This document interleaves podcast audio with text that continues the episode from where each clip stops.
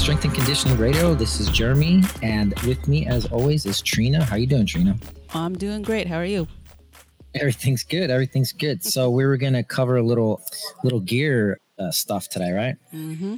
Yeah. So I, CrossFit has always been about the gear. I remember when I first started, you know, everybody had these long ass colorful socks all the way up to their knees, and then these board shorts. That was like I don't know why or what what caused that, but everybody was in, wore that stuff. Sweatbands too, like wrist sweatbands for some reason. Everybody's rocking those. That before they had wrist straps. so it, it's always been a part of CrossFit is like gear. So you had a couple things, and maybe we just both give a little opinion or comment on of what's valuable or what's not or what's useless or what whatever. Yeah, yeah. So I figured let's start with uh, what you use most, kind of your hands. Um, yeah. You're gonna need your hands and you know you got pull-ups barbell work. So they have those gloves with the holes in them or just weightlifting gloves. Right.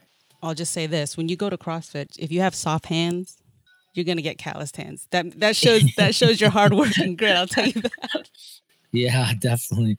I personally when i do pull-ups don't really i've tried them all and i yeah. you know because i just don't want to tear but i personally can't use them i'd rather have you like tape the bar. Right yeah. So again, when I first started out, you know, everybody had all these crazy ass gloves, like workers' gloves, and they had these calf skin, all this stuff, and not there was nothing, nothing you could do that would work really good. I mean, nothing that long term, maybe one or two workouts that would work, but they'd either get shredded or you just got tired of it because they would bunch up and actually create a bigger callus. So yeah, my opinion of gloves is no bueno. But you know, I, I don't I don't tell nobody no more. I just like they, I let them come in. They say if they ask my opinion, I say I wouldn't wear no gloves, but mm-hmm. whatever. And then you know let them try it for a while, and they usually get frustrated and throw them on the ground and just mm-hmm. go That's, work on their yeah. Gals. I think oh let me use gloves, and then every time I end up taking them off because it's it slips in between too. So right, I feel like yeah. I don't have enough grip either. It's pretty much no use. So yeah, gloves are a no. All right, let's move on down then. Go to wrist wraps. Wrist wraps. Well, go ahead. What do you what do you think about them? So I like wrist wraps because uh-huh. when you are kind of pushing heavyweight over, like my wrists, I don't really have um, mobility and they're not strong. So yeah. I feel like the wrist wraps secure that, especially when I'm pushing weight overhead. Right. My preference, I like them. Yeah, I use them all the time, and I've just had in the last couple years had wrist issues. But the idea was just if you're doing super heavy weight. So mm-hmm. we'll probably cover this too, but like a weight belt yeah. is only for like you know maxes and stuff. And what happens if people end up wearing it the whole day, which actually defeats the purpose. But you know, wrist straps kind of the same thing. I do it myself though. I wear them for everything for the most part if it's you know under 100 pounds or something i probably won't but like you know anything over that i just feels more comfortable on my wrist and it gives it more support and stuff. I mean in a perfect world maybe we wouldn't use them or rely on them as much but we do. So yeah I, would say if you don't if you don't have any underlying issues at this point don't start doing it. But if you if you have a little ache or whatever mm-hmm. yeah they, they definitely do help. Yeah. For sure. Agreed and then, as with all things, it comes with different styles and colors and Velcro, oh, yeah. wraparounds, ties, whatever. Yeah. So the the old school ones were like the Olympic weightlifters, and they're super thick, three inches wide and half inch thick, and they're like crazy. uh, um, just a chunk of cloth on your wrist. And then I don't know who or when this started, but, but man, I feel like it was around 2011, 2010 that they made these little cloth ones. They're not as heavy duty and you can loosen them and tighten them. So, I mean, to be honest, those aren't like going to be super supportive. Mm-hmm. They're more of like a fashion statement, but also just minor support, maybe for handstand push ups and stuff yeah. like that. But for the most part, it's like it's a fashion statement, to be honest. So. And then, real quick, just some movements, I guess, to if you're wondering what you use wrist wraps for. Like you said, handstand push ups, I mean, muscle ups uh, overhead squats, yeah. snatches, like anything overhead, right? I don't know if I missed anything. Yeah, anything pretty much overhead presses. Yeah, push ups, I guess, uh, bench, and all that stuff. It's just anything you need to keep your wrist fairly rigid, or if you're in a, a position like a front squat, you know, mm-hmm. they come in pretty handy. Yeah, that seems to be the one that bothers me the most the front squat. Everything else I could probably just suffer through. But I mean, like I said, I just wear them just because anymore. Just don't want to deal with the, any, you know, possible, you know, aches or anything like that. Yeah. So, yeah. All right. So you mentioned it, but we're going to move down, go to the waist, the weight belt. The The weight belts, yeah. So um, I think they're beneficial, but I have a rule for myself, and I tell people if it's not over 85% of your one rep max, don't use it. There's no point. Now, there's a little caveat to that. If you are doing a ton of reps at a middle to heavy weight, then yes, go for it. For example, something like DT, which isn't probably maxes for everybody, but can be a lot of strain. Mm-hmm. It's just helpful. Hold your guts together. Um, again, in a perfect world, we would hope that everybody would just strengthen their abs enough that they could hold it together to get through a workout. But the real world is sometimes we're trying to go for speed, trying to go, you know, heavier than we normally go. So we, um, you know, mm-hmm. they come in hand. It comes in handy for sure. Yeah, I typically, I, I rarely wear a belt. Only when I'm like you said, lifting like a heavy deadlift or something, or yeah. if it's like uh, not even a DT. There was one workout. I there was tons of deadlifts, and it was not my max, but pretty close to it or near it. And oh, I had to put it on. I was like, my for back sure, yeah. is going to be so. yeah, definitely. Got to have it sometimes for sure. Mm-hmm. They come in different styles too. They have uh, like the wrist straps, they have these super just thick piece chunks of leather that are, you know, hundreds of dollars. And, uh, uh-huh. you know, you can use those and those are probably really good for like powerlifting style workouts and stuff or going for maxes but mm-hmm. and then they have these little velcro one not, they're not made of velcro they're like cloth polyester or something inside yeah. and then velcro up and they're just enough to hold it all together uh, when you're doing like you know heavy uh, semi heavy weights I think it's a mental thing too. It gives people the, um, you know, okay, I can go harder because I have this. It helps you breathe.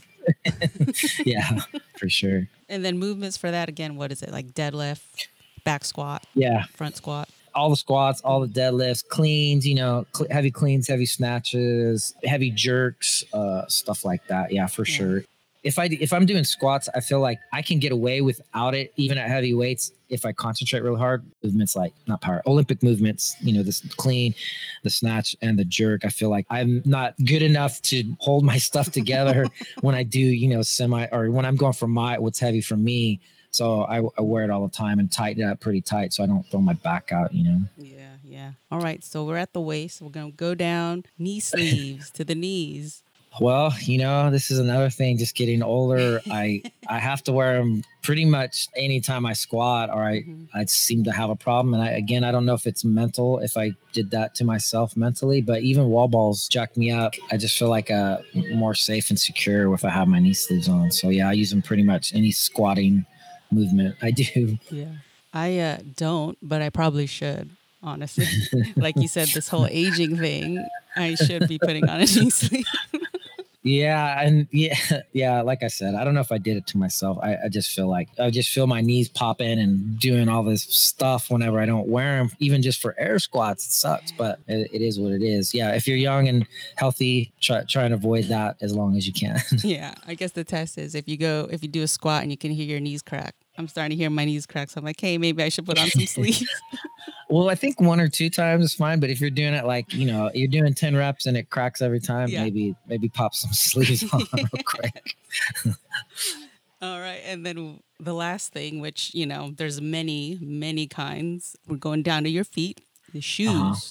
So yeah, you got the Nanos, you got the Nikes, you got the yeah. NOBULLs, you got weightlifting shoes. So yeah, man, that's all. You know, that could be a whole thing. Just yeah. quickly though, you know, I've tried every single shoe and brand there is. Not not every model. I haven't got into all the Metcon models. Uh, most of the Nanos I think I've had. Um, mm-hmm.